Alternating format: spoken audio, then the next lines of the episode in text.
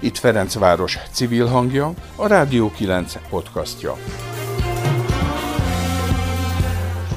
Napjainkban nem utolsó sorban az ukrajnai háború elől menekülők segítésével kapcsolatban nagyon sokat hallunk arról, hogy honfitársaink önkéntesen, áldozatos munkával szervezik a menekültek fogadását, ellátását, ha kell továbbutazáshoz, ha kell szálláshoz juttatják őket. Sokszor az állam helyett is tevékenykednek. Ők épp úgy civilek, mint azok a lelkes emberek, akik lazán szerveződve, vagy éppen valamilyen közös cél elérése érdekében egyesületekbe tömörülve, alapítványokat létrehozva munkálkodnak, például azon, hogy a környezetüket, a szakmájukat, azaz valamiféleképpen a közösség életét jobbítsák. Jó napot kívánok, Bencsik Márta vagyok. A Rádió 9 mai vendégpodcastjában az Ökotárs Alapítvány világ megváltó podcast sorozatának második darabját hallják. Azokról a civil szervezetekről, amelyek működése már több mint száz éves múltra tekint vissza. Sándor Kata beszélgetéseiből három nagyon különböző területen tevékenykedő, tiszteletre méltó múltal és elismerést érdemlő jelennel rendelkező civil társaságot ismerhetünk meg. A 130 éves Ötvös Loránt fizikai társulatot, amelynek a székhelye éppen Ferencvárosban van. Az első világháborús hadirokkant önszerveződéstől a modern érdekképviseletig nagy utat bejárt Magyar Vakok és Gyengénlátók Országos Szövetségét és Magyarország egyik legrégibb civil szerveződését,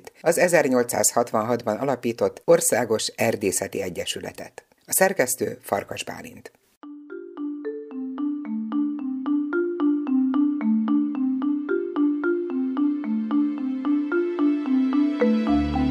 Világmegváltó, kihozzuk belőled. Mindannyiunkban ott lapul egy világmegváltó, aki csak az alkalomra vár. Beszélgetések civilekkel, hogy te is kedvet kapj. Műsorvezető Sándor Kata, szerkesztő Farkas Bálint.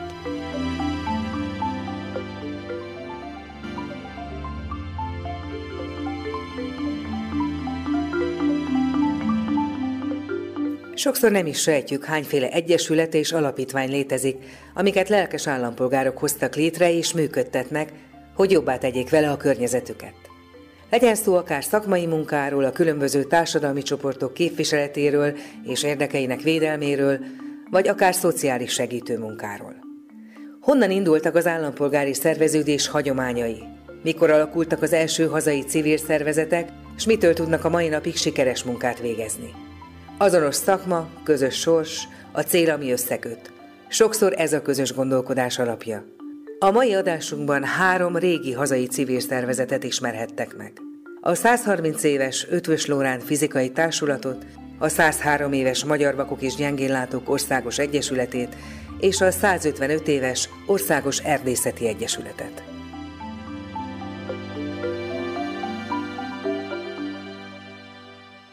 1890. decemberében Ötvös Lóránd két előadására száznál is több egyetemi és középiskolai kollégát hívott meg.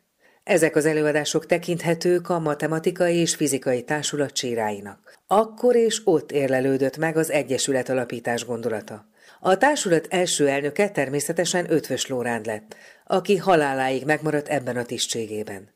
Az Egyesület kitűzött célja volt, hogy a gyérszámban látogatott és elvont akadémiai előadásoknál érthetőbben, de az általános ismeretterjesztésnél mégis magasabb színvonalon képezze tovább a tanárokat.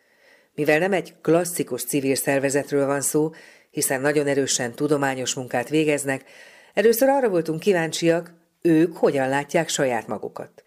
Sólyom Jenővel, a fizikai társulat elnökével, a Magyar Tudományos Akadémia rendes tagjával és az elsőként megszólaló Groma István főtitkárral, az ELTE professzorával beszélgettünk. Én szerintem ez egy abszolút téved, tehát hogy civilek hozták létre saját maguktól, tehát ilyen értelemben az én fogalmaim szerint ez egy abszolút téved. Jó, nyilván van egy szakmai töltete. Az lép be, aki úgy gondolja, hogy az érdemes ide belépni, természetesen. Tehát, tehát a 45 utáni szerveződés is egy önszerveződés nem volt. volt. Semmilyen, nem volt szerintem ilyen nyomás senki abban az időben. Én azt hiszem, hogy egy időszak volt, amikor egy kicsit kicsúszott a társulat ebből, amikor 49-50-ben újra alakult a társulat, akkor ideig kvázi önálló volt, de volt egy Műszaki és Erőszakra Egyesületeknek a szövetsége, a METESZ, ami egy kicsit államirányítással, pártirányítással működött, és akkor minden tudományos egyesületet betettek Metesz alá. Akkor volt egy kicsit olyan jellege, hogy ez egy fölülről irányított valami, de valójában a tevékenységben mindig alulról szerveződő volt. Annak idején mi fogalmazódott meg akkor, amikor eldöntötték, hogy legyen egy fizikai társulat? Ötvös Lóránt, vele kezdődik minden, 1870 után valamivel került vissza Magyarországra, ugye ő Heidelbergben tanult, ott szerezte meg a doktorátus, hazajött és nagyon hamar egyetemi tanár lett. És ő szívügyének érezte egyrészt nem csak a fizikát, hanem a fizika tanároknak a képzését, és tulajdonképpen látott egy hiányt.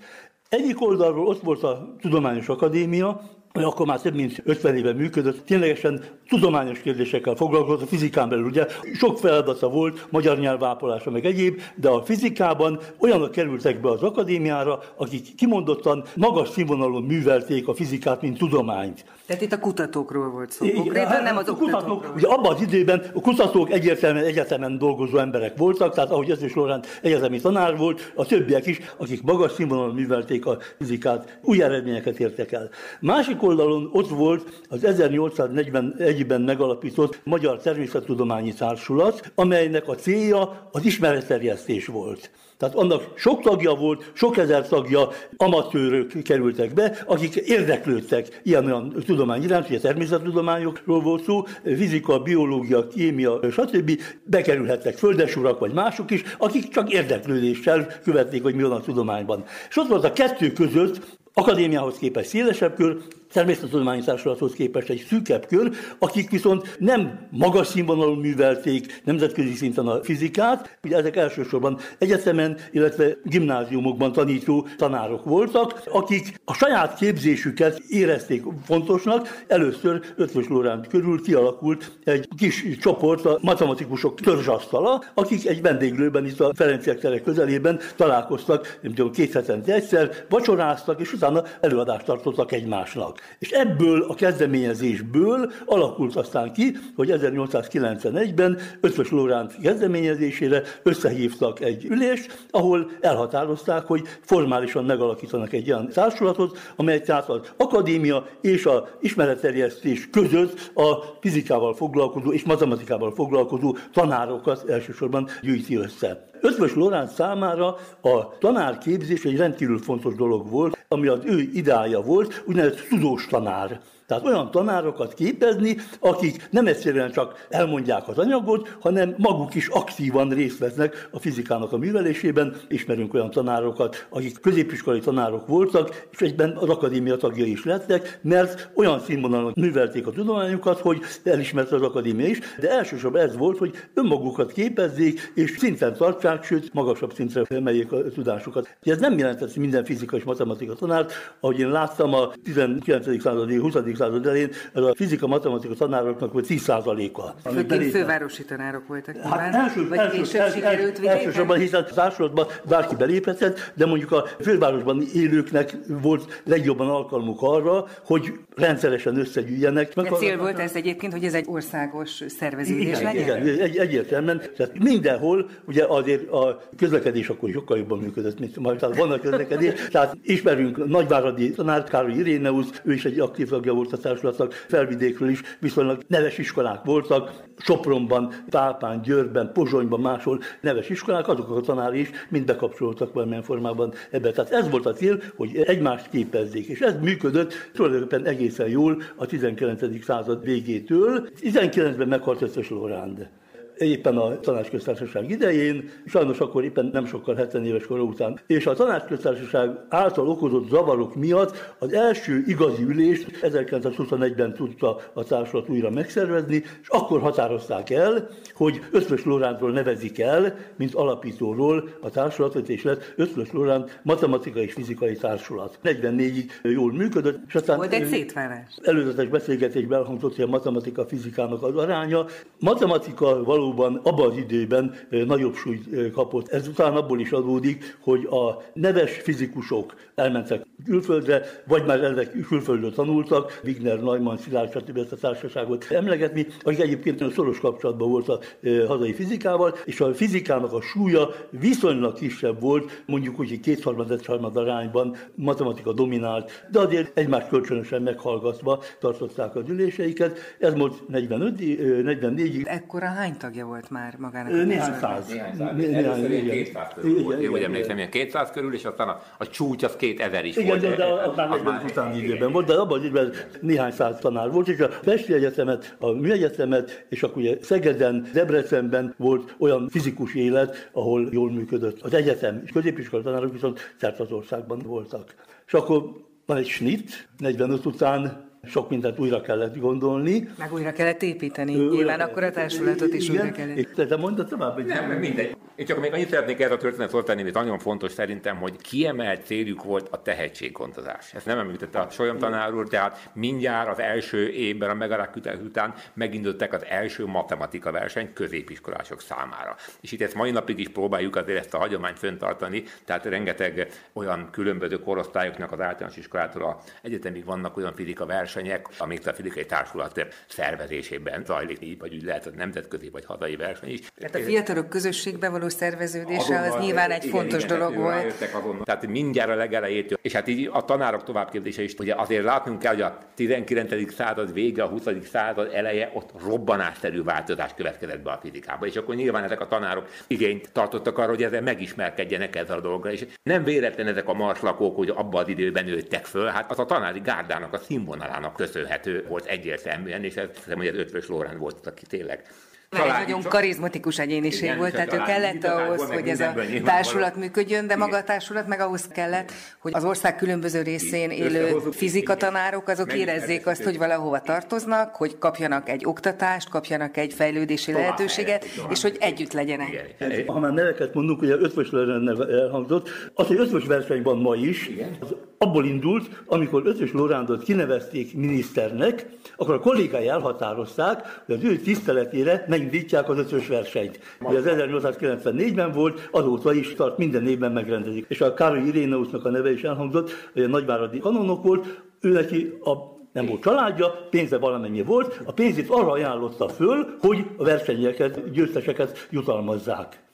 A tanárok is összefogtak és mindent megtettek azért, hogy előkeressék a legjobb tehetségesebb diákokat. Az újjáépítésnél 45 után ott végül is a célok nem változtak, csak történt egy szakítás, ugye a matematikusok és a Hát az, fizikusok az között. valószínűleg a méretek is annyira megnőttek, hogy lehet, hogy az nem volt az baj, hogy ez ilyen értelemben ketté vált és külön-külön. Nyilván Nem haragban váltak el nyilván. egyáltalán nem, én azt hiszem, nem, nem, nem, nem, semmi. nem, az- amennyire én tudom, az, az volt, hogy a szegedi matematikus határ- határozták el először, hogy valamit kellene szervezni, és a szegedi matematikusok létrehoztak egy új társulatot, a Bolyai János társulatot, és akkor ugyancsak a szegediek, a szegedi fizikusok, viszont azt mondták, akkor még létrehozzuk a, a fizikai társulatot. És akkor így alakult ki, ez mind 49-50 táján, de az az időszak, amikor már Broma tanár szülei egyetemre jártak, Hát ez egy kicsit azért bonyolultabb ez a történet, mert az én szüleim azok 46-ba kezdték az egyetemet, és akkor ők matematika, fizika tanár hivatalosan, de attól, hogy elvégezte az egyetemet, attól még nem taníthatott neki. Külön volt egy tanárképző intézet, oda be kellett iratkozni, és ha azt is elvégezték, azt képesítette őket ténylegesen, hogy bemenjenek középiskolába. Bár azok a hallgatók, akik 46-ban indultak, azok úgy gondolták, hogy ők majd tanárok lesznek. Akik 49-ből indultak, azok már választhattak, hogy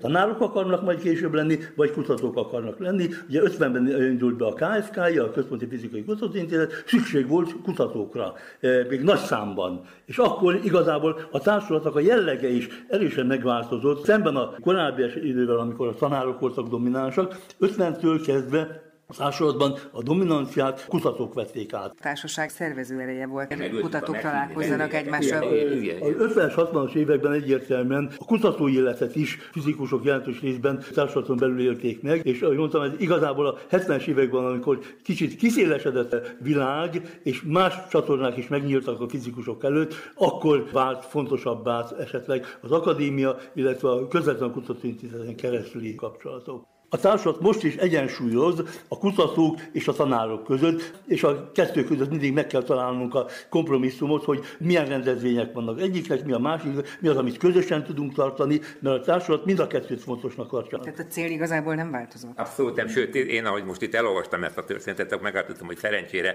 igyekszünk ezeket a hagyományokat mai napig is úgy föntartani, ahogy az annak idején Ötvös Lórán nagyon-nagyon előremutatóan igazából megálmodta, de hát mi szervezzük például mai napig is azt hiszik a tanároknak az ankétját, ugyanúgy tartunk a fizikus vándorgyűléseket, mert az én gyerekkoromban is volt, ez én is emlékszem. Akkor egy családi esemény volt, ez igazából véve az egész család lement Pécsre vagy Szegedre, ami nem is volt abban az időben egyszerű, a kis gyerekekkel, és akkor én magam is bementem előadásokra, és így emlékszem erre, és ez egy, egy nagyon jó esemény volt, és tényleg nagyon sokan ott voltak, és neves külföldi kutató is akkor erre hazajött a vándorgyűlésekre, és akkor ez igazából egy életet adott a, életet Tehát akkor ez egy igazi közösségi élmény volt igen, mindenki igen, igen, igen. Mondjuk az igaz, hogy a rendszerváltás környékén akkor azért így visszaesett a tevékenység is, hát most, most próbáljuk újra éleszteni, amennyire lehetett a közösséget, mert akkor úgy senki se nyilván nem találta helyét, hogy most mi legyen, hol legyen. Igen, még, még azt is el kell mondani, hogy amikor én még elvégeztem egyetemet, akkor természetes volt, hogy a társulatnak a, minden héten hétfő este volt a ilyen alkalom, ahol széles körben ott voltak az emberek, nem csak a részes fizikusok, hanem szilárdtest fizikusok, optikával, mással foglalkozók, és egymást hallgatták, és ma túlságosan specializálódott a terület, most már szakcsoportokra esik egy kicsit szét a társulat. És a Én néztem, és elég sok szakcsoport is van. Inkább a szakcsoportokban működnek, illetve a tanári képzésben, ankétokon. Túlságosan nagy lett a fizika, most már azt kell mondani. De hát azért tartják a kapcsolatot egymással, mert egy egészen speciális. A vándorgyűlés az, ami három évenként tartunk meg, ott igyekszünk mindenkit összefogni. Beszéltem egy fizikus ismerősömmel, mielőtt idejöttem többen is.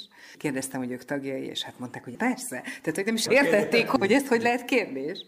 Aki itt most fizikusként tényleg szeretne valahova tartozni, ez nyilván itt. tényleg én láttam a saját szüleimen, hogy ezt mennyire fontosnak tartom az 50-es években is, ami nem a könnyű. Tehát ez egy erős érzelmi kötődés. Igen, igen, igen, igen. És a társulat, és akkor megyünk a vándorgyűlésre, bepakolzunk és elindultunk. Mi négyen vagyunk testvérek, tehát hogy hat embernek úgy elindulni a 50-es vagy 60-as évek, amikor én emlékszem, az nem volt az olyan egyszerű történet, hogy ezt el tudnék képzelni, de, de nagyon többi kollégáknak a gyereke is ott voltak, és akkor mi néha elmentünk a játszótérre, és akkor így Mark György gyerekeivel én játszottam együtt. Ebből a szempontból is érdekes volt számunkra is.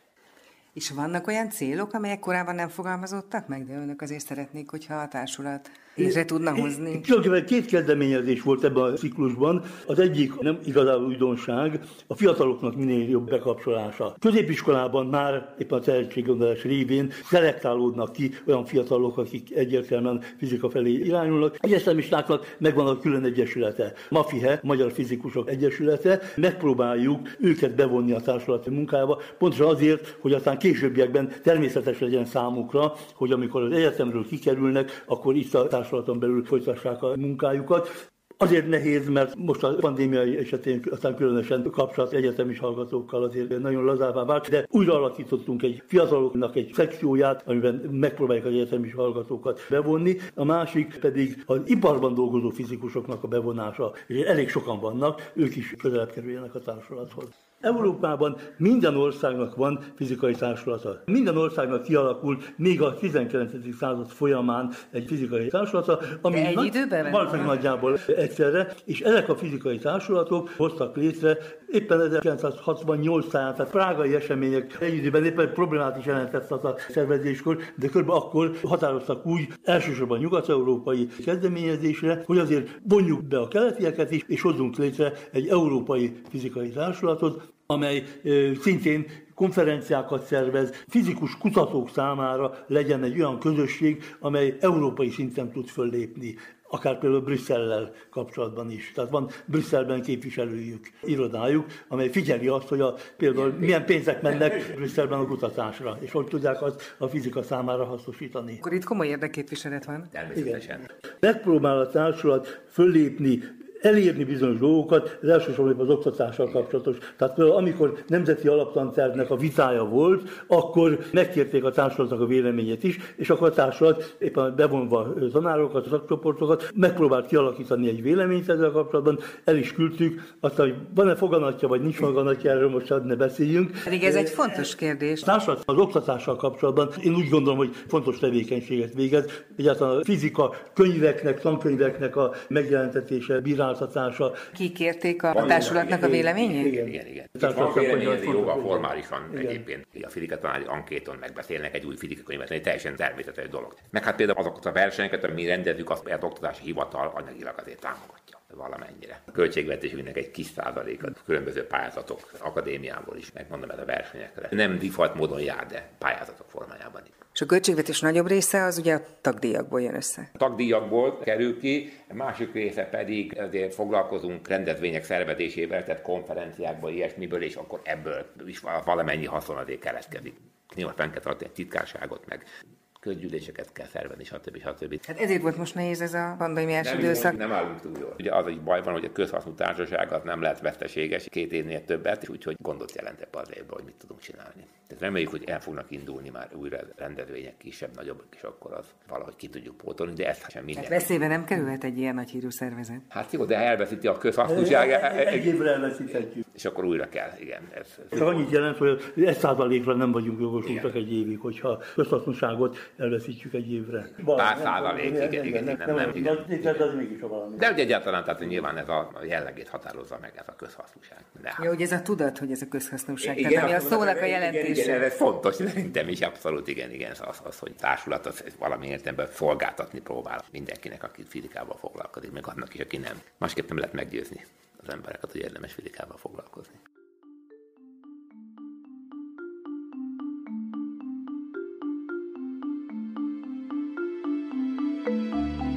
Világ megváltó, kihozzuk belőled.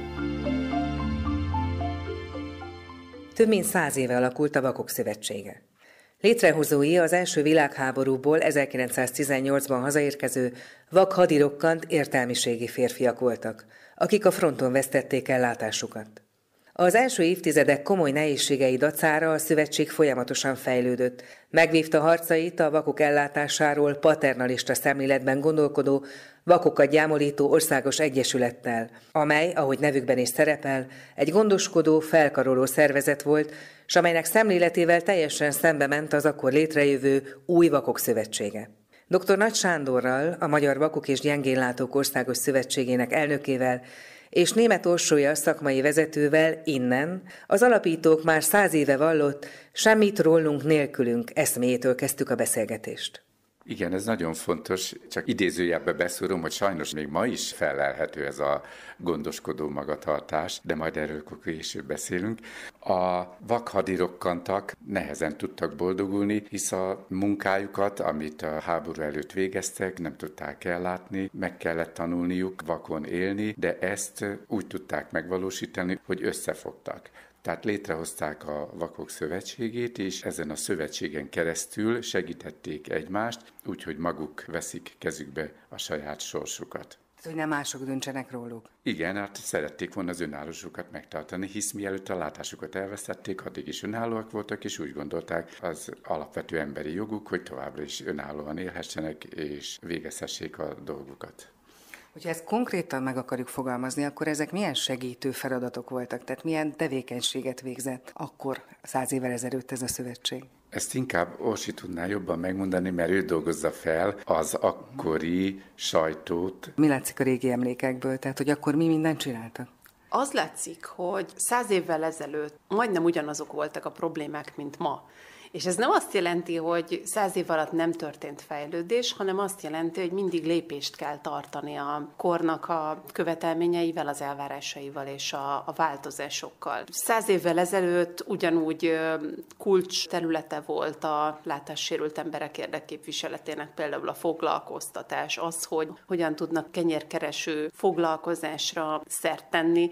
Ez gyakorlatilag a mai napig téma, csak amíg mondjuk a 20. század első első felében, főleg a kézipari szakmák terén volt a folyamatos keresgélés, addig ma elsősorban az infokommunikációs technológiák révén elsajátítható és elvégezhető munkák azok, ahol folyamatosan keressük a lehetőségeket. Nagyon fontos terület volt akkor is, és ma is az, hogy milyen eszközök segítik a látássérült emberek önálló életvitelét, és hogyan lehet ezeket minél olcsóbban mindenki számára hozzáférhető módon beszerezni. Gondolunk itt mondjuk a breírás eszközeire, amiknek például a 30-as években még a hazai gyártása is nagyon komolyan felmerült. Egy olyan iparszövetkezetet akartak létrehozni akkoriban, ahol maguk a látássérültek gyártják a saját eszközeiket, és ezzel egyszer mint munkát is adnak, illetve megfizethető áru segédeszközöket gyártanak. Ez sajnos úgy tűnik a dokumentumokból, hogy a világháború ezt elvitte, utána pedig ugye minden államosításra került. Aztán fontos téma volt még, ami nagyon érdekes, hogy a 30-as években bukkantunk ennek az első emlékeire, a közlekedési kedvezményeknek a, a biztosítása, amivel gyakorlatilag a mai napig van dolgunk, még akkor is, hogyha erről ma már jogszabályok rendelkeznek, hogy a látássérült emberek a helyi közlekedésben ingyen utaznak, a helyi közlekedésben meg 90%-os kedvezménnyel, és a kísérőik is. Amikor mondjuk a 30-as években külön-külön közlekedési vállalatok működtek az egyes városokban, külön üzemeltették mondjuk a villamosvonalakat, a helyi érdekű vasútvonalakat, stb., akkor ezeket mindenhol helyileg kellett kijárni, ezeket a kedvezményeket. Aztán folyamatosan jelen van a feladatok között a kultúrához való hozzáférés, legyen szó akár az irodalomról, akár mondjuk a színházról, a zenéről, a kottákról, ugye nagyon sok látássérült zenész működött akkor is és ma is, és nem beszélve arról, hogy a társadalmi szemléletformálás is ugyanúgy működött száz évvel ezelőtt is, picit talán más hangsúlyokkal, más témákkal, de a cél akkor is az volt, és ma is az, hogy a látássérült a vakemberrel kapcsolatos sztereotípiákat, előítéleteket lebontsuk, és megpróbáljunk egy pozitív elfogadó megközelítést beépíteni a köztudatba. Száz évvel ezelőtt ezt hogy csinálták? Nagyon érdekes törekvések voltak, és nem csak Magyarországon készült például egy több részes film 30-as évekről beszélünk, tehát ez azt gondolom, hogy nagyon nagy szó. Egy több részes film készült arról, hogy a német vak emberek hogyan élnek, hogyan tanulnak, hogyan dolgoznak, még az akkor ott már működő vakvezető kutya képzést, illetve a vakvezető kutyáknak a munkáját is bemutatták ebben a, a filmben. Tehát ilyenekkel is próbálkoztak. Volt ö, olyan ipari kiállítás, ahol bemutatták a vakemberek által készített termékeket, és gyakorlatilag ezzel azt akarták ö, elérni, hogy a, a vakemberről nem, mint koldusról gondolkodjanak. Ugye abban a korban létezett meg például a koldulási engedély, de hogy ez nem volt egy valós és pozitív alternatíva a megélhetésnek a biztosítására. Ezért például azt próbálták ezeken az eseményeken bemutatni, hogy milyen termékek előállítására képesek a vakemberek. Vagy például a Vakok Szövetségének egy nagyon híres intézménye volt tulajdonképpen a Homérosz kórus, ami ugye hosszú évtizedekig működött. Az ő szereplésük mindig egyfajta szemléletformálás is volt a művészi értékteremtés mellett. Házon belül is nagyon sok cikkben olvashattuk, hogy a szövetség korábbi vezetése arra biztatta a látássérült embereket, hogy önmaguk megvalósítására törekedjenek és dolgozzanak. A korábbi időszakban a kefekötés, a seprűkötés, a kosárfonás, ezek tipikusan vakok által elvégezhető munkák voltak, amit tudtak otthon és üzemekben végezni. Ekkor indult be a kántorképzés, volt a trafikjog, és ahogy már említette Orsi, ezek így folyamatosan alakultak át. Volt egy nagyon jó szakma, a telefonalközpont kezelői szakma. Hát az országban rengeteg telefonalközpont volt, egészségügyi intézményekben, termelőüzemekben. Akkor volt egy ilyen pozitív diszkrimináció. Tehát egy elsőséget élveztek hogy, a látássérült. Igen, volt egy olyan egészségügyi miniszteri rendelet, hogy telefon alközpontban látássérült embert kell foglalkoztatni, és amennyiben nincs, akkor lehet más személlyel betoltani. És akkor emellett persze még akkor is voltak értelmiségi pályák, zenetanárok, nyelvtanárok, jogászok. Hát volt olyan elnökünk, aki az Ötvös Lórán Tudományegyetemen tanított, a dr. Vastibor úr. Tehát nagyon sokféle munka volt, és akkor nagyon sokat tett a szövetség azzal is, mint akreditált foglalkoztató, munkát tudjon adni a látássérült embereknek. És így maguk a látássérült emberek tesznek a látássérült emberekért az egyesületekben és a szövetségben. A Vakok Szövetsége évtizedekig jó részt a fővárosban működött. A vidéken élő vakok helyzetén vajmi keveset tudtak javítani. Így az igazán nagy feladat a szövetség országos kiépítése volt. A budapesti központ mellett Szombathelyen alakult meg regionális szervezet.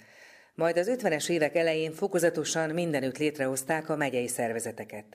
2005-ben egy újabb nagy folyamat indult, amikor is a vidéki szervezetek önállóvá váltak, s külön egyesületek kialakultak. Ez egyrészt kifejezte a szövetség száz éves eszméjét, a ne függ másoktól, légy a magadura elvet, másrészt gazdaságilag is több lehetőséget teremtett a tagegyesületeknek, hiszen önálló jogi személyként már pályázhattak, kampányolhattak az adó 1%-áért, s maguk is állami támogatással tudtak munkát adni a helyben élő látássérülteknek. A 22 tagegyesület így központi gyámság nélkül, de szoros együttműködésben dolgozik a szövetség vezetőségével, hiszen nagy szükség van a közös gondolkodásra a vakok és gyengénlátók érdeképviseletében. Nagy Sándor elnökkel tovább beszélgettünk arról, hogy a látássérültek helyzetének változásával hogyan változott a társadalmi helyzetük. Hogyha végig elemezzük az elmúlt száz évet a jogegyenlőségért való küzdelemben, akkor milyen pontok voltak? Tehát mi volt az, amiért az esélyegyenlőséget tekintve küzdeni kellett? Nagyon fontos lépés volt, 1971-ben elérte a Vakok Szövetsége, hogy bevezették a vakok személyi járadékát, ezt a nagyon súlyos látássérült emberek kaphatták meg. És ezt egyébként hogy ért erre a szövetség? Tehát ezt hogy kell elképzelni? Tehát a 70-es években hogy működött egy ilyen Hát a 70-es években is az gyakorlatilag ugyanúgy működött minden, mint most, csak akkor szocialista társadalomnak hívták. Tehát kiárták? Volt a szövetség vezetése. A szövetség az akkori egészségügyi minisztériumnak a 9-es főosztályához tartozott, így az egészségügyi minisztériumon, illetve a pártvonalon keresztül, hát most is pártvonalon keresztül sok mindent el lehet intézni, és akkor azon keresztül megkerestük a kormányt, ezt a törekvésünket befogadta, megértette, hogy erre szükség van, jogalkotásba beemelték, jogszabályt végre is hajtották. Ezt váltotta fel utána a fogyatékossági támogatás, amit aztán kibővítettek a többi fogyatékossággal élő ember esetében is. Az országos szervezet az első perctől kezdve arra törekedett, hogy a látássérült emberek önálló életének megkönnyítésére eszközöket fejleszten ki és szerezzen be. A szolgáltatások többsége 60-80 éve létezik. Kezdjük talán a legrégebbivel, a Brej könyvtárral, ami az első perctől kezdve működött, igaz, akkor még más szervezetekkel együttműködve. Nagy Néberke Mónika szolgáltatásvezető mesél nekünk. A legrégebbi könyv az 1800-as évek végéről származik, amikor még Braille táblával kézzel úgymond írták le a regényt. Nagyon nagy kincsként őrizzük. Jelen pillanatban egyébként most is működik a könyvtár, 1200 mű érhető el, több mint 13 ezer kötetben, ugye hiszen a pontírásnak a terjedelme jóval nagyobb, mint a sikírásnak, így például a Monte Cristo gópja az 52 kötet nálunk, uh. úgyhogy egy kicsit nagyobb a, a terjedelme, így a, a raktározása is. Lassan kiszorulnak a könyvtárban. Így van, és ezért is van az, hogy úgy kell a szolgáltatásainkat fenntartani és továbbfejleszteni, tovább gondolni, hogy az igazodjon egy kicsit a, a, a világhoz, a szükségletekhez, úgyhogy pont most indultunk el egy olyan irányba, most már nem nyomtatjuk ki a könyveket, elkészítjük előre, tehát igazából csak egy, egy gombnyomás, és ki tudnánk nyomtatni. Viszont ezek a fájlok képesek arra, hogy ezt egy Braille segítségével, amit számítógéphez lehet csatlakoztatni, digitálisan, de mégis Braille-ben elolvassuk a könyvet. De a hangos könyvtárunk is 60 éve működik. Hány könyv van, amit már felolvastak? Jelen most 5500 könyvünk van, de ez egyébként az elmúlt két évben ugrott egy óriásit. Volt egy stúdiónk a 2000-es évek elejéig, ahol felolvastak nekünk színészek, önkéntesek könyveket. Ugye a Bodor Tibor hangos könyvtár nevet is viseli egyébként a könyvtár, hiszen Bodor Tibor színművész volt az egyik legaktívabb felolvasónk, ő több mint 500 könyvet olvasott föl nekünk. Ez egyébként, ha összeadjuk az óraszámot, akkor több mint egy évig tartana meghallgatni az ő által a felolvasott műveket. Ezt követően, amikor a stúdió megszűnt, egy kicsit visszaesett, de most egy két éve nagyon-nagyon sok önkéntes dolgozik, 1500-2000 új könyv került be. És ugye hát a hangos könyvtárat is először még Orsós Magnóra a szalagra olvasták föl, ezt követően átmásolták kazettára, hogy ugye fejlődött a, a technika, akkor kazetta után jött a CD, de hát a CD-nek is most már kezd lassan ki, kimenni a divatból, így bevezettük 2018-ban, amikor ugye 100 éves volt a szervezet, online online hangoskönyvtára, tehát alkalmazáson keresztül érhetőek el a látássérült embereknek a hangos könyvek, de hát még mindig nem álltunk meg a gondolkodáson és a fejlődésben, hiszen a CD-t is ki kell váltani valamivel. Kerestünk egy olyan eszközt, ami, ami kiválthatja a CD-t, erre rá tudjuk másolni a hangos könyveket. Mindig meg kell azokat a lehetőségeinket keresni, hogy milyen területen tudunk új szolgáltatásokat bevezetni, és ilyen nagy új szolgáltatása az országos szervezetnek a távszem, a távoli segítségnyújtás látássérült embereknek. Ez 18-ban indult, ez egy uniós projekt volt. Az a lényege, hogy az okostelefon segítségével a alkalmazáson keresztül bármikor a nap 24 órájában fel tudjuk hívni ezt az operátori központot, és tudunk a kamera segítségével úgymond segítséget kérni. Ez egy elképesztő nagy biztonság, ez egy nagyon nagy dolog, hiszen éjszaka is történhet bármi, láz felmegy, gyógyszer, leesik, bármi történhet, amihez látni kell. És akkor nem a szomszédot rángatom át este 10 órakor, vagy nem a családtagomnak szólok, hanem ott van egy állandó segítség, és egyébként ez az önállóságban, egy kicsit a, a magabiztosságban is nagyon sokat tud adni. Az élet apró örömei, ezt szoktam mondani, hogy na igen, ezt is meg tudtam önállóan oldani. Úgyhogy ez egy nagyon-nagyon jó és új szolgáltatásunk. Komoly díjat is nyertek, ugye? Tavaly igen, vagy tavaly igen, igen, egy nemzetközi díjat nyertünk, mint innováció és újdonság, hiszen ugye ezt is felmértük egyébként a nemzetközi partnereinknél, mikor indult pályázat, hogy van-e ilyen szolgáltatás, hogy távolról látássérült embereknek segítenek, professzionális adatvédelem, titoktartás, tehát mindent figyelembe maximálisan kidolgozva. Ugye nincs ilyen szolgáltatás egész Európában, és ezzel mi indultunk a Social Murray pályázaton, ahol közönségdíjat kaptunk. Ugye több országból lehetett benyújtani pályázatokat, és bekerültünk a 36 legjobban, amiből pedig a közönség alapján mi kaptuk a legtöbb szavazatot, és nagyon büszkék vagyunk arra, hogy mind a látássérültek, mind a látó emberek ezt megértették és, és látják. Egyrészt a látássérültek használják, hiszen több mint ezer felhasználó regisztrált, és havi szinten 800 és 1000 közötti hívást regisztrálunk, ami azt gondolom, hogy egy óriási dolog, hogy ennyiszer tudunk segíteni látássérült embereknek a mindennapi életükben. Ezt egyébként önkéntesek végzik? Nem. Ez, ez egy professzionálisan munkatársak, nagyon szigorú szabályoknak megfelelően adatvédelem, titoktartás, nagyon szigorú körülmények között lehet ezt végezni, hiszen nagyon sokszor a látássérült ember például személyes adatokat kér. Például akár egy bankkártyám adatait kell felolvassa de ennél sokszor intimebb dolgok is volt már egy terhességi teszt nézés is, tehát hogy tényleg olyan széles a skálája annak, hogy miben kérnek segítséget a, a paradicsom válogatástól kezdve a tyúk számolásig, hogy megvan az összes tyúk az oldban, vagy eltűnt, de tényleg nagyon-nagyon sok mindenre használják a látássérült emberek.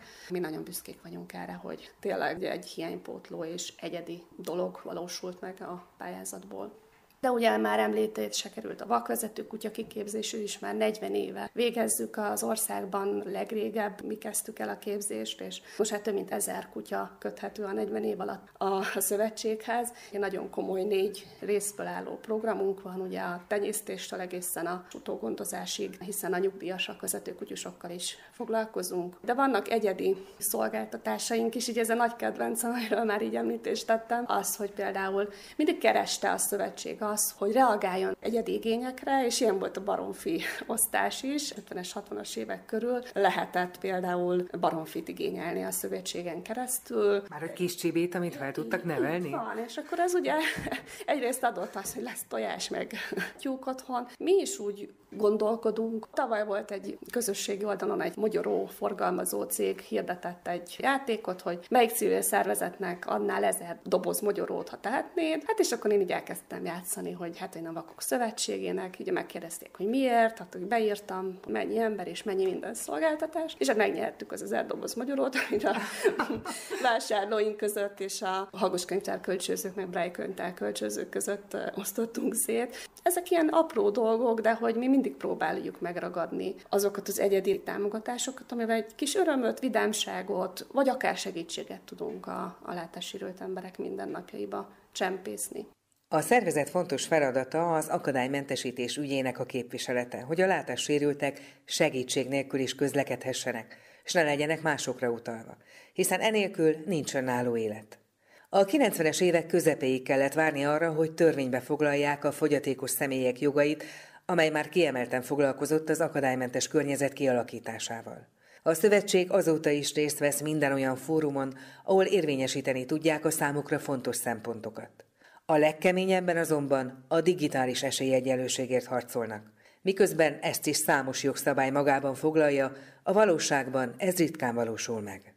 Ez számos jogszabály írja elő, és sajnálatos módon azt tapasztaljuk, alkalmazásfejlesztők, a webfejlesztők nem ismerik a vonatkozó jogszabályokat, vagy nem akarják ismerni, nem tudjuk miért, de borzasztóan nagyon sokat kell harcolnunk azért, hogy egy alkalmazás olyan legyen, hogy a látássérült ember is tudja azt használni. Hogy az önállóságának része legyen az, hogy egyedül és, tud ügyet intézni. És, és, igen, és, és egy honlap is olyan legyen, hogy a látássérült ember is ezt tudja használni.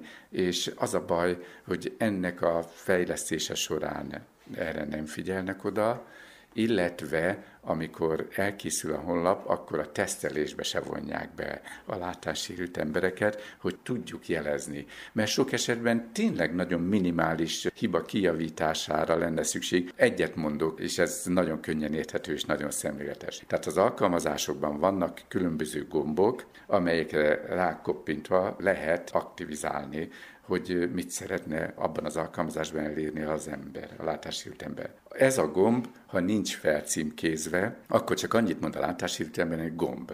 Teljesen kiszorul gyakorlatilag abban a lehetőségből. hogy amikor ezt szóvá tesszük, olyan semmit mondó válaszokkal intézik el, hogy majd, ha az alkalmazást fejlesztik, akkor majd figyelemmel lesznek erre is. Hát bocsássa meg a világ, hát miért kell odáig várni? Miért nem lehetett volna ezt egy közös teszteléssel azonnal kiküszöbölni, vagy miért nem lehet a fejlesztőt megkérni, nyújjatok már be a programba, helyezzétek el ezt a címkét, és akkor majd erre a jövőbe figyeljetek. És egyébként kormányzati szinten ez működik? Tehát mondjuk az ügyfél kap honlapon keresztül ön el tud intézni bármilyen ügyet? Sajnos ott sem. Egyre többször kell a kormánynak írni. Itt volt most a COVID-19-el kapcsolatos probléma is, hogy le lehessen kérni az oltási igazolást, úgy csinálták meg az űrlapot, hogy látássérült emberként nem lehet használni. Volt a regisztráció, az első, azt a látássérült ember tudta használni.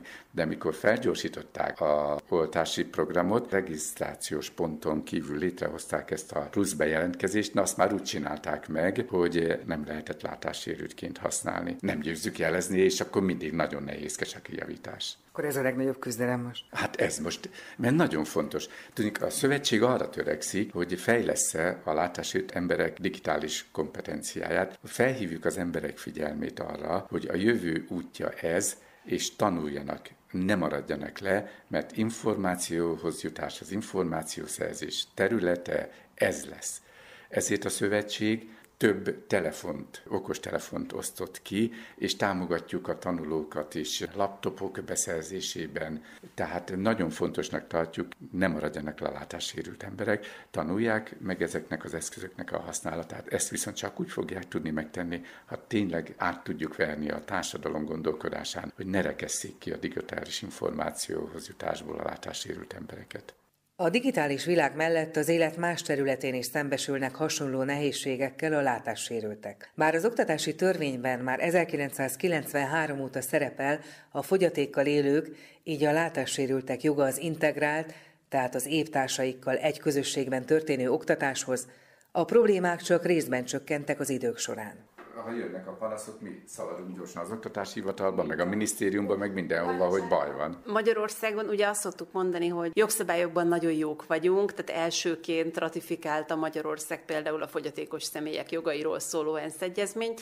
A megvalósításban, abban, abban már kevésbé. A mi munkánk az nagyon sokszor arról szól, hogyha ebben a szabályozásban vannak hiányosságok, hézagok, olyan tapasztalások, hogy a gyakorlatban ezek nem működőképesek, akkor az MVGOS az, aki megy az oktatási hivatalhoz, megy a minisztériumhoz, adott esetben az oktatási jogok biztosához. Mondunk egy elég aktuális példát, a digitális oktatás elég sok nehézséget okozott mindenkinek, így a látássérült diákoknak is kicsit más oldalról. Volt olyan megkeresésünk az idén, hogy nem akarta a tanár kiadni a szóbeli érettségi tételeket, mondván, hogy idén nem lesz szóbeli, de hát ez a látássérült diák azt kérte, hogy bizonyos tantárgyból ő szóbelizhessen. Ugyanilyen probléma például az, hogy a szóbeli érettségit nem számítják be az egyetemi felvételébe, hogyha egy, egy látássérült személy írásbeli helyett is szóbelizik, amire ugye szintén megvan a joga. Ezek joghézagok, tehát egyrészt ezekkel nekünk valamit kezdeni kell, másrészt nem lehet mindig a jogokkal élni, meg a kibúvókkal élni, hanem a kötelezettségeket is teljesíteni kell, és igenis el kell sajátítani azokat a kompetenciákat, amik például lehetővé teszik azt, hogyha ő egyébként mondjuk köteles nyelvvizsgázni, például mondjuk egy egyetemi felvételihez, akkor ott ő az írásbelit is le tudja tenni, mert megvannak ennek a technológiai lehetőségei, csak ehhez neki is meg kell tanulnia például a számítógépet olyan szinten használni. Ez egy nagyon, nagyon sok oldalú és közben egyébként foglalkoznunk kell azzal, hogy milyen eszközöket tudnak például az integráló iskolák beszerezni, milyeneket nem, hogyan tudnak tankönyvhöz jutni a látássérült diákok, hogyan tudnak például egy egyetemi ilyen online tanulmányi rendszert használni, amiben tantárgyat vesznek fel, vizsgát vesznek fel, jegyet kapnak, ami sajnos szintén nem akadálymentes, tehát rengeteg területen kapcsolódunk például az oktatási esélyegyenlőség kérdéséhez is. A hazai példák mellett arra is kíváncsiak voltunk, hogy milyen tapasztalatokról hallottak más országokban, és az európai szervezetek mennyire osztják meg egymással a jó gyakorlatokat. És persze arra is, hogy mi az oka annak, hogy bár hosszú ideje figyelemmel kísérték a nemzetközi szervezetek tevékenységét, Komolyabban csak az utóbbi öt évben kapcsolódtak be intenzíven a munkájukba. A szemlélet változott meg. Ez az igazság, hogy én orosz tanultam, azt nagyon jól tudtam is, de a Google fordító segítségével olvasok minden levelet, és igen, küldöm ki a dolgozóknak, a munkatársaknak. Látjátok, ez van, foglalkozunk vele, ne foglalkozunk vele. Az Európai Vakok Szövetségén belül például a választások akadálymentesítésére vonatkozó projektben is részt veszünk, aminek ugye az a célja, hogy egy látássérült ember esetében is érvényesüljön a szabad döntésen alapuló és titkos szavazás. Tehát ne kelljen segítséget kérnie ahhoz, kelljen, hogy szavazni tudjon. Segítőt megbíznia ahhoz, hogy szavazni tudjon, illetve nagyon jó az Európai Vakok Szövetségében való tagság arra, hogy szükség esetén fel tudjuk mérni például azt, hogy egy fejlesztés hogy működik, hogyan férhetnek hozzá látássérültek, stb. Végeztünk például nemzetközi kutatást akkor, amikor az új forint bankjegyeket elkezdték bevezetni talán 2014-ben, és a Nemzeti Bank képviselőivel nagyon sokat egyeztettünk arról, hogy hogyan lehetne vajon az új forintot látássérült emberek számára akadálymentes módon kialakítani. Annyira nem sikerült jól. Problémát okoz, Problémát hogyha a kezében okoz. van egy pénz, hogy az gyakorlatilag milyen? Pontosan. Erre végeztünk egy nemzetközi felmérést, hogy melyik országban ezt hogy oldották meg, és hát egészen meglepő információkhoz jutottunk. Például a dollár felhasználói gyakorlatilag ugyanezzel a problémával szembesülnek, mint mint a forint felhasználói látássérültként, miközben például az euró az a mérete alapján kiválóan megkülönböztethető, de ugyanígy például a román le is. Illetve hát mi is rendszeresen igyekszünk válaszolni, például a Német Vakok Szövetsége végzett egy felmérést, hogy a személyi igazolványokat megújítják Németországban, és erre szeretnének egy tapintható jelzést a látássérült emberek számára, amitől a kormányzat jelenleg elzárkózik, és akkor mi le tudtuk írni, hogy Magyarországon az új személyi igazolványokon, amik azt hiszem 2016 óta vannak talán forgalomban, ezeken van breírásos tapintható jelzés. Tehát, hogy oda-vissza tudunk Jó tanácsokkal szolgálni. Tanácsokkal szolgálni. És például a svéd kollégáknak a megkeresése, az így van arra vonatkozott, hogy Svédországban probléma az, hogy nagyon sok helyre teljesen esetleges, hogy beengedik-e a vakvezető kutyákat. Mi erre válaszul a svéd miniszterasszonynak elküldtük a magyar jogszabályt, illetve azt, hogy Magyarországon ez hogyan működik. Ilyenkor lehet egyébként rácsodálkozni arra, hogy miközben Nyugat-Európáról úgy gondolkodunk, hogy a fogyatékos emberek ott hatalmas jólétben és esélyegyenlőségben élnek, akkor néha azért egészen meglepő dolgokkal találkozik az ember. A kulcs szó a társadalmi szemléletformálás, amely természetesen jóval többet jelent a beszélgetés elején említett száz évvel ezelőtti érzékenyítésnél. Egy olyan gondolkodás a fogyatékkal élőkkel kapcsolatban, amely a társadalom nem érintett szereplőitől empatikusabb, odafordulóbb és odafigyelőbb magatartást remél. Szemléletformálásban egy csomó egyéb is benne van. Akár az, hogy el tudjuk érni, hogy érvényesüljön a most sokszor körüljár, de talán így még ki nem mondott alapelva semmit rólunk nélkülünk, vagyis hogyha a látássérült emberekkel vagy a fogyatékos emberekkel kapcsolatban általában véve születik egy döntés, készül a részükre egy termék, egy szolgáltatás, akkor ez úgy jöjjön létre, hogy ebbe bevonják a kezdetektől, az első lépésektől kezdve az érintett embereket. Az is egyfajta szemléletformálás, amikor információt adunk át. Például arról, hogy hova mehet be a vakvezető kutya, vagy hogy milyen jogosultságai vannak egy látássérült tanulónak például a közép vagy a felső oktatásban ahhoz, hogy egyenlő esélyekkel tudja megszerezni az érettségit vagy a diplomát. Mert ezek még mindig nem magától értetődő nem, dolgok? Tehát, hogy a kutya nem. bemehet bárhova? Na, az például abszolút nem magától értetődő, miközben egyébként a 80-as évek óta van nagyjából jogszabály, azt hiszem, arról, hogy egy vakvezető kutya nagyjából bárhova bemehet néhány kivételtől eltekintve és ez most már nem is csak a vakvezető kutyákra igaz, hanem ugye mindenféle segítő kutyára, azért még napi szinten találkozunk azzal a problémával, hogy a buszsofőr számon kérő, hogy miért nincs a vakvezető kutyán szájkosár, hogy az élelmiszerüzletben a biztonsági őr útját állja egy vakvezető kutyával érkező látássérült embernek. Tehát vannak még ilyen napi harcok, miközben egyébként a társadalmi elfogadottsága a vakvezető kutyáknak és a segítő kutyáknak részben egyébként pont a szemléletformálásnak köszönhetően hatalmas. Vannak önkéntesek, akik segítenek? Igen, vannak. És ők milyen tevékenységet végeznek? Ugye mondtam, hogy a leghálásabb téma az a vakvezető kutya kiképzés. Ott egy nagyon komoly önkéntes bázisunk van, akik önkéntes kölyök nevelőként készítik elő lényegében a vakvezető kutya kiképző kollégáknak a munkáját, azzal, hogy 8 hetes koruktól nagyjából egy éves korukig nevelik ezeket a kis rossz csont labradorokat, akikből majd felelősség teljes, komoly, képzett vakvezető kutyák lesznek, vannak iskolai közösségi szolgálatos diákjaink, van, aki tankönyvet olvas fel, van, aki digitális tankönyvet szerkeszt, van, aki ott a kutyakiképző központban segít be. Hogy jobb legyen a világ. Igen. És maguk a látássérültek milyen önkéntes munkát szoktak végig? Egyrészt nagyon sok látássérült önkéntes dolgozik a tagegyesületeknél, hiszen ugye ők érik el közvetlenül a, a célcsoportot sok esetben. Programot szerveznek, van olyan, aki a számítógép használatot tanítja a többi látássérült embernek, vagy a breírást, vagy igazából lelki segítséget nyújt azáltal, hogy hogy egy kicsit előrébb jár mondjuk a rehabilitációban, mint a frissen látássérülté vált személyek, és motivációt tud adni. Egész egyszerűen segítik a látássérült társaikat.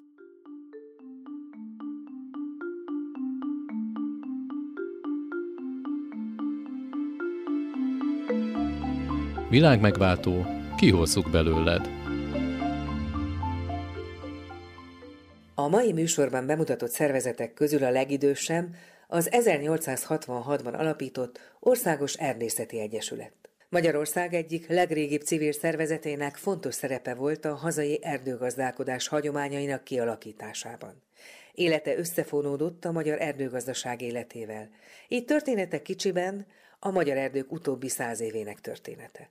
Elmer Tamással, az Országos Erdészeti Egyesület főtitkárával a Háshegyi Örökerdőben található központjuk könyvtárában találkoztunk, ahol régi kincseket őriznek. Ezek a bútorok, meg amit igazából körülvesz minket, az visszarepít a, az időben.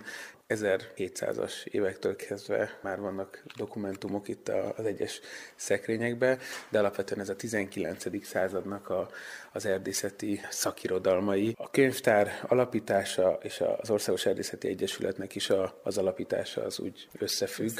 170 éve június 30-án alakult az Ungarische Forstverein, ez a úgynevezett magyar erdész egylet volt, ilyen német, cseh, osztrák mintát követően a szakma fejlesztése érdekében alakították. Tudjuk, hogy kinek a nevéhez fűződik? Nagyon fontos, hogy mi itt a, a könyvtárnak is köszönhetően, illetőleg a hosszú múltnak köszönhetően tudjuk is, hogy kik voltak a 19. században, akik ezeket az alapokat letették. Ez konkrétan Franz Smetacek, azaz Smetacek Ferenc kezdeményezésére jött létre, és Esztergomba volt az alapítás. Az alapító is erdész volt. Ha körbenézünk, festményeket láthatunk itt a könyvtárunkban is, meghatározó személyiségei az Egyesületünknek, és ezek egyrésztről erdész szakemberek, másrészt pedig nagy erdőbirtokosok is voltak, tehát számos gróf, itt láthatjuk Tisza Lajost például, Bedő Albert első, első főtitkárunk, aki annak idején még Pozsonyból költözött Pestre, az akkor az Erdészeti Egyesület döntése értelmében, hogy székhelyet alapítson. Budapesten lett egy székhely, egy kétszobás lakás igazából. Az egyik szoba, volt, egyik szoba volt a Bedő Albertnek a lakása, úgymond, és a másik szoba pedig az, az irodája. Ha megnézzük az elnökök, főtitkárok sorát, akkor láthatjuk, hogy Gróf Keglevics Béla, Gróf Tisza Lajos, Széchenyi Bertalan. Bár Utalján Béla, mind-mind olyan formátumú erdész szakember, erdőbirtokos, aki nem csak az erdészeti ágazat szempontjából volt meghatározó, hanem valamilyen módon a magyar közéletre, a magyar történelemre, így most mondhatjuk arra is, komoly hatással bírt. Tehát a haladás évei voltak mindannyian. Abszolút mértékben. Itt olyan alapokat tettek le, hogy minden egyes mozanatukba érződött, ahogy az erdész több évtizedes, vagy akár évszázados távlatokba is gondolkozik a munkája során, úgy ők is az Egyesület alapjainak letételekor ez érződött, és ez tükrözi vissza például az, hogy most itt állunk olyan bútorok között, amik a, az egykori székházunk, amelynek az alapjait a 1870-es években tették le. Tehát akkor az közadakozásból épült, tehát akkor tűzték ki a telket, akkor vették meg azt a telket, akkor még semmi nem volt, ez ugye a parlamenttel szembe az Alkotmány utca. Egyesületi tagok adták össze? Így van, tagsága, vezetősége, ami aztán persze nagy szívfájdalmunk, hogy ezt később a második világháború után elvették tőlünk. Egy tábla megemlékezik arról, hogy az Országos Erdészeti Egyesület egykori székháza, benne van erdészterem azokkal a bútorokkal, azokkal a faberakásokkal, amit még elődeink megálmodtak oda. Pontosan tudjuk, hogy 17 darab tömörfa gyönyörű bútorok, ebből elmúlt másfél évszázad során. Hét darab van az, amit sikerült megmenteni, és ezek most itt vannak körülöttünk. Tehát, hogyha itt körbenézünk, akkor azért belegondolni abba, hogy azt a fiókot, azt még a festményen lévő Bedő Albert is kihúzta. Lehet, hogy ő nem ugyanazt kereste benne, mint amit most én keresek benne. Hogy nekem most az mit jelent, az biztos, hogy felelősség. És hasonlóak a célok? Tehát a nagy elődök által megfogalmazott célok, azok ugyanazok maradtak? Vagy mennyit változtak azért a több száz év során? A cél az, az mindig is a, elsősorban a, az erdők és a magyar erdők érdekét szolgálták. Tehát az adott kor kihívásainak megfelelően segítették az erdész szakemberek az erdőket, az erdőkön keresztül a társadalmat. Fontos volt, hogy fenntartható, tartamos módon biztosítsa azt a szolgáltató képességet, amit a társadalom például elvár az erdőktől. Kettő dolgot szeretnék itt még megmutatni, ami fontos. Ez most átjövünk egy másik csodálatosan szép helyiségbe. Igen, itt például Mária Teréziának látható 1770-ből az erdőrendtartás. Ez igazából a, az első erdőtörvény, amikor már tényleg tartamosan, fenntartható módon kell gondolkozni az erdőkről. Tehát egyfajta tudatosságot jelentett ez is, az erdőmérnökök működése is. Igen, igen, és azért ezt így megfogalmazva, hogy az erdész szakmát igazából a fenntarthatóság igénye hívta életre, ez is egy olyan dolog és érzés, ami azért alázatra szólítja fel az embert. Máig örökérvényű gondolatok vannak benne, akkor bánjunk úgy a szavainkkal, tetteinkkel itt a mindennapi munkánk során mi erdészek is. És mi a másik?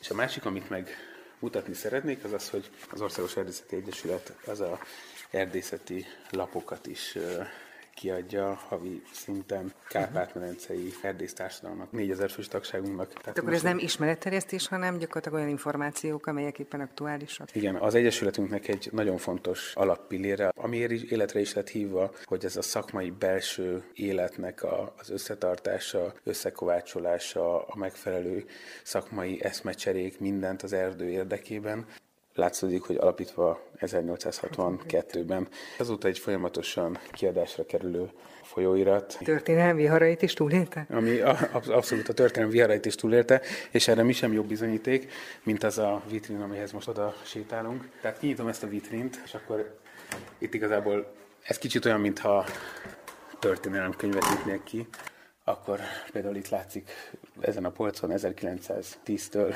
1937-ig. És minden év megvan. Mind, minden, van, amelyik mind, kicsit vékonyabb, van, amelyik vastagabb. Minden év szép bőrkötésben. Pont amit mondtál is, hogy van, amelyik vékonyabb, van, amelyik vastagabb, ez nem más, mint a magyar történelemnek a leképezése. Tehát erdészeti lapok 1919. Az, ez a legvékonyabb. Ez a, ez a legvékonyabb. Ugye itt a Trianon az a magyar erdők szempontjából 1919, a 20 az már az volt valamivel vastagabb, Hát ilyen uh, drámai volt nyilván, hiszen akkor az erdők hány százaléka? 80? 70? Erdőknek több mint 80, 84 százalékát elvesztettük, és alapvetően Magyarország azon erdeit vesztettük el, amik a meghatározó nagy kiterjedésű, nagyon jelentős kárpáti fenyőerdők. A mai Magyarország területén egy 11%-os erdősültség maradt. Olyan erdők maradtak, amik alapvetően kevésbé voltak erdészeti szempontból jelentősek. Neked a tagságnak gondolom ezt a lelkitörést azért fel kellett dolgozni. Abszolút. Tavaly évben ki is adtunk egy olyan könyvet, amit egy három éves kutatómunka előzött meg. Ez a Trianon hatásai a magyar erdőgazdálkodásra, veszteségek és átalakulás. Azt egy kicsit feltárni, hogy valójában milyen hatása volt Trianonnak, mert vannak ezek a számok, amik alapvetően drasztikusak. 11%-os erdősültség volt az országnak azon a területén, amin most 22%-os erdősültségről beszélhetünk. Ez inkább az elmúlt száz évet dicséri, de nem csak ebben merült ki a magyar erdők elvesztése, hanem például ebből a könyvből az is kiderül, hogy a családi vállalkozások a szakoktatás terén milyen hatásai voltak, milyen sorsok vannak az erdők és az erdők elcsatolása mögött. És az Egyesület ebben a nagyon-nagyon nehéz helyzetben hogy tudott segíteni a tagoknak? Tehát hogy tudott egyáltalán újraéledni, vagy felállni, hiszen ez egy olyan törés lehetett, ami nyilván azért padlóra taszajtotta. Ezt inkább a mai helyzetünkkel tudnám érzékeltetni, hogy ma az Egyesületünk közel 4000 fős. Egy nagyon egységes magyar erdész szakmáról beszélgethetünk, mert az egész Kárpát-medencébe vannak helyi csoportjaink, így például nagyon büszkék vagyunk az erdélyi helyi csoportunkra, több mint 200 fős erdésztagságunk van. Felvidéki, kárpátaljai helyi csoportok is aktívak, azt hiszem, hogy összességében ez így a Kárpát-medencei erdész társadalmat ez összekovácsolta, mert az erdők azok nagyon összetartanak minket.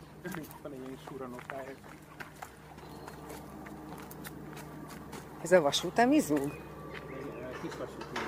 Kis vasút, akik ugyancsak tagjai az Erdészeti Egyesületnek nem? Az erdőnek a, a részei most már kozivöleti objektumok. Régebben ugye erdélyi kisvasutatnak a nagy része gazdasági célt is szolgált. Jelentős mértékben arra használták, hogy faanyagot szállítsanak ki, mai nap már inkább a kirándulókat, a természetjárókat, egy kikapcsolódási rekreációs lehetőséget nyújt.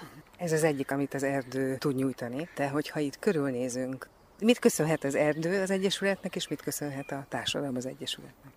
Azt már említettem, hogy az egyik nagyon fontos lába az Egyesületnek az a Kárpát-medencei erdész szakma belső életének összefogása, belső szakmai eszmecserék lehetőségének megteremtése, szakmai érdekképviselet is, akár jogszabályalkotásokkor. De egy nagyon fontos lábunk, és ez, ez most így talán az elmúlt egy-két évtizedben még inkább elmondható, és most még aktuálisabb, az pedig az erdő és társadalom összekapcsolására irányuló tevékenységeink. Ez azért is fontos, mert az erdő az, az mindenkinek az életéhez valamilyen módon kötődik, tehát mindenkinek a, az életébe valahogy jelen van.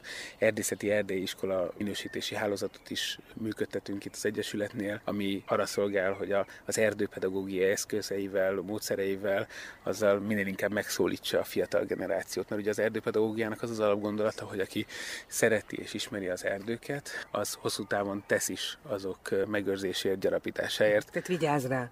Vigyáz rá, és ez azt is jelenti, hogy ugyanaz lesz a cél, mint nekünk erdészeknek. Tehát nekünk is az a célunk, hogy a, az erdők ökoszisztéma szolgáltatásait, szolgáltató képességét, ezt hosszú távon fenntartsuk azt, hogy most itt állunk az erdőbe, jól érzékelhettük azt, hogy melegből bejöttünk a hűvös árnyatot adó erdőbe. Számos olyan dolgot köszönhetünk az erdőknek, ami a mindennapjainkban nem is jut eszünkbe, de egyértelműen élhetőbbé teszik a környezetünket. Ezek egyébként a társadalom részéről megfogalmazódnak? Tehát van elvárás, ami megfogalmazódik a társadalom részéről? Az Egyesület felé, és így átételesen az erdők felé? Azt hiszem, hogy nem is nagyon kell megfogalmazni ezeket a kéréseket. Természetesen megfogalmazódnak a társadalom részéről, de amikor például a pandémia időszakában tavaly tavasszal erdész kollégák mondták, hogy hát soha életükben ennyi embert nem láttak. Az erdőbe mentek ki biciklizni, kirándulni. Hétköznap is az emberek egyszerűen kiszabadultak. Az erdő lett az elsődleges kikapcsolódási, feltöltődési pontja az embereknek, és ezek mind-mind azt a visszajelzést adják, hogy erre szükség van. Ha az erdőbe bármi olyat látnak, ami társadalom egyes tagjainak esetleg nem tetszik, akkor rögtön jelzik felénk. Meg szoktuk mondani, az, az miért van, vagy hogyha arról nem tudtunk, akkor próbálunk utána járni és választ adni ezekre a megkeresésekre. Tehát a társadalom és az erdészakma közötti kommunikáció is nagyon fontos, és annak a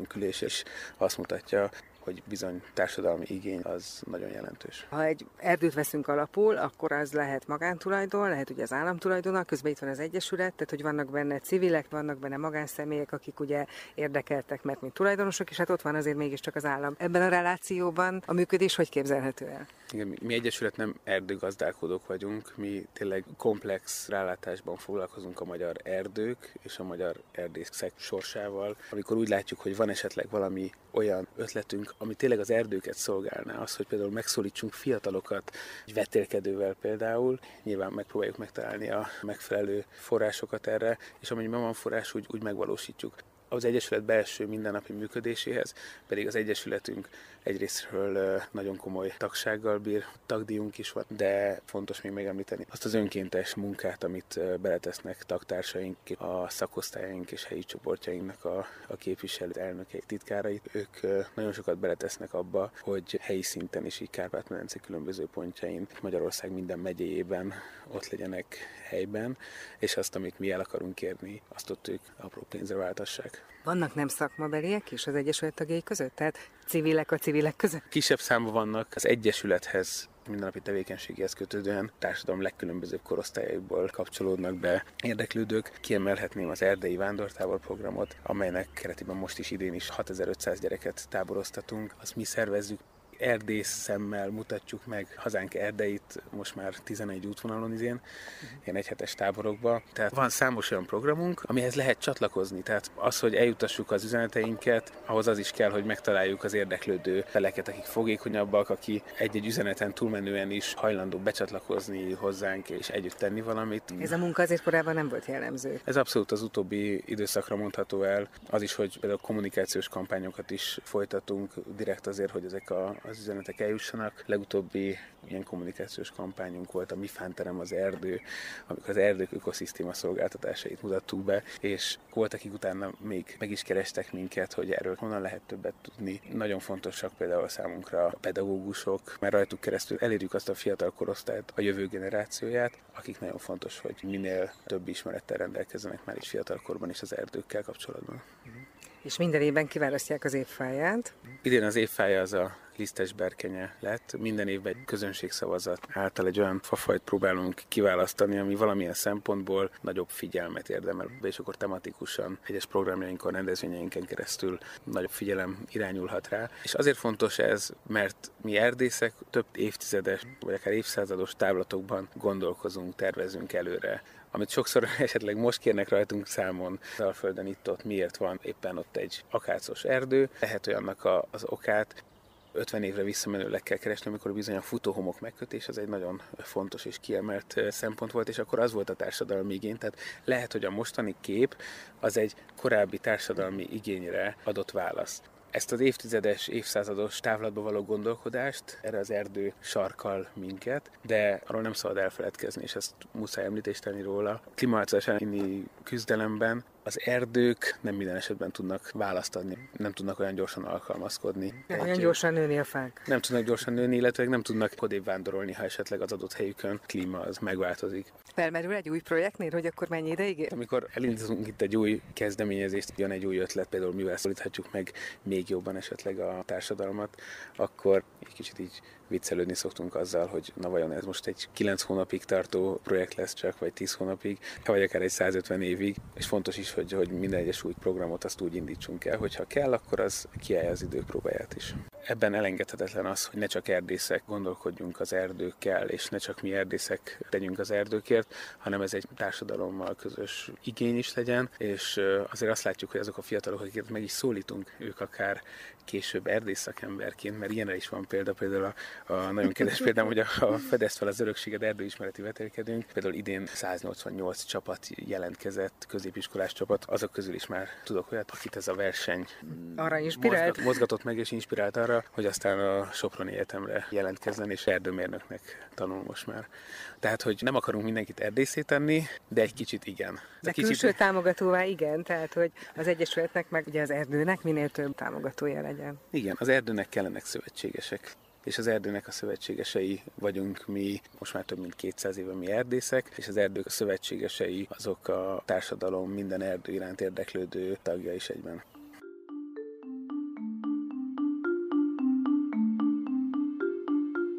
Ennyi volt mai műsorunk, köszönjük, hogy velünk tartottatok.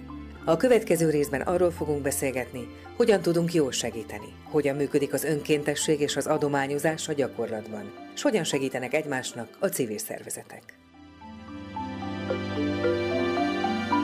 Világmegváltó, a civil podcast. A podcastot az Ökotárs Alapítvány készíti a Reclaimer Civil Space projekt keretében, amely Izland, Liechtenstein és Norvégia támogatásával valósul meg az EAA and Norway Grants Fund for Regional Cooperation pályázatán keresztül. Kedves hallgatóink, a Rádió 9 vendég podcastjában az Ökotárs Alapítvány világmegváltó podcast sorozatának második epizódját hallották. A műsorvezető Sándor Kata volt, a szerkesztő Farkas Bálint. A Rádió 9 együttműködő partnere a Ferencvárosi Közösségi Alapítvány. Az adás elkészítésében közreműködött Zingeredi és Sarkadi Péter. Köszönöm a figyelmüket, Bencsik Mártát hallották. Ez volt a Rádió 9 podcastja. Bővebb információ honlapunkon, a radio9.hu-n és Facebook oldalunkon, ahol várjuk észrevételeiket.